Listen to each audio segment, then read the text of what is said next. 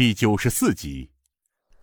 众人都看见了刚才天煞星与尹建平搏斗的那一幕。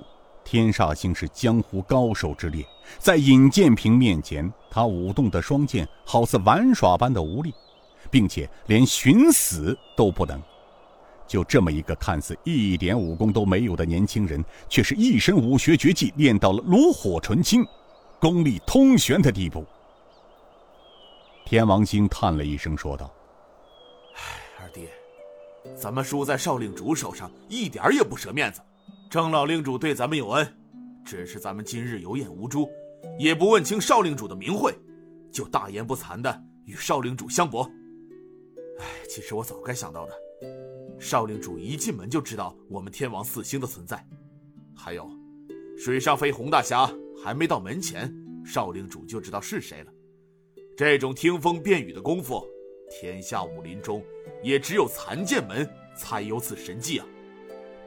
他又叹了口气道：“唉，二十年前，我们兄弟四人刚出山的时候，管了一档子闲事儿。”因此得罪于神枪派的韦一笑，神枪派出动了八大弟子围攻我们天王四星，那一战打了两天两夜，双方各有损伤，可韦一笑却不依不饶，若不是郑老前辈出手相救，就没有天王四星的今天了。他看着尹建平道：“后来，我们听师傅老人家说，你们兄弟四人可以横行于江湖，但有一点。”切不要轻易招惹从忘忧谷残剑门出来的任何一个人，否则必有杀身之祸。少令主，刚才兄弟多有冒犯，请少令主责罚，还请少令主先解开二弟的穴道吧。尹建平笑了笑，走上前去，将双剑递给天煞星的同时，剑柄往天煞星的胸口一点，天煞星。接过双剑，这一送一点之间一气呵成，期间没人能看出天煞星的穴道是怎么解开的。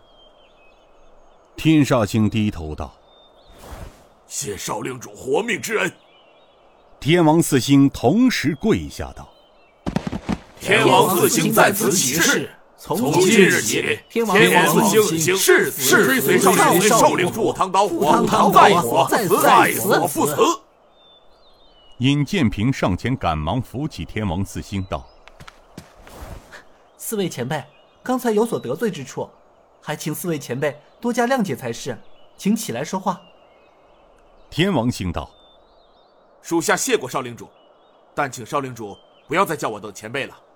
少令主的恩师和家师乃是同辈，而且有恩于我们天王四星于前。如果少令主不弃，叫一声哥哥，我等就知足了。”尹建平笑道：“那行，四位哥哥，请起来说话吧。”天王四星站起身来，立在一旁。水上飞洪金宝自进入家里的院子时，当尹建平道出八年前靖江古平口的时候，他知道了，站在自家院子里的这位公子是谁。他就是自己八年前情急中将他兄妹藏在大车下面的尹公子。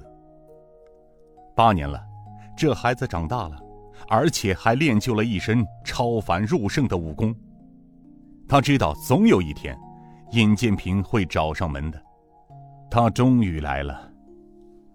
八年前，靖江古平口，他们飞虎门下的弟兄，在毫不知情的情况下，做了朝廷东厂刘延昌的帮凶，残酷的将尹建平一家四十余口杀害。当时。若不是九弟毒蝎子郑武呼叫阻止，道出真相，那么难说，他兄妹俩的性命能不能保住。然而，毕竟尹氏上下四十多口死于飞虎门人和东厂杀手的刀下，他们天地九杀虽然未杀一个人，但是那场杀戮他们也是直接的参与者。我不杀伯仁，而伯仁为我而死。因为他们是正道的江湖侠士，在那场是非不明的情况之下，他们想做的却显得苍白无力。可万幸的是，自己在那万分危急时将他兄妹俩藏了起来。最后出于同情，不想让尹氏一门忠烈弃尸荒野，拿出银子掩埋了尹家老少的尸骸，总算保住了一点侠士的颜面。在脱离飞虎门的八年隐居生涯中，他的负罪感并没有减轻，只是想起昔日的那场杀戮时，洪金宝的心就会出现一阵阵刺痛。昔日一个铁骨铮铮的直性汉子，如今变了许多。是该偿还的时候了。水上飞洪金宝叹声道。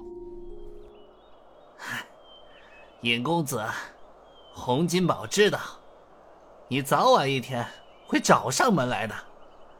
八年了，洪某和众位哥哥脱离飞虎门之后，我和二哥就回到了宜州。但是，八年来，我们知道，公子早晚会找来的。洪某没什么好说的，只希望公子不要伤害无辜，罪。不在他们母女，请尹公子放过他们吧。他说完，从怀里边掏出一个布包，递给了尹建平。这布包里有八年前副门主鬼影子宋成一封亲笔信，由我一直保留着，只希望对尹公子有点用处。对了。飞虎门昔日在云南大理一个叫做明崖的地方，有一处分坛。飞虎门开采了一处金矿，由顾东平的大哥顾梦平坛主在那里经营。也许飞虎门潜回来那里。洪金宝的话刚说完，人却倒在地上。尹建平吃了一惊，急忙抱起他的身子一看，洪金宝是服了一种用断肠草制成的烈性毒药。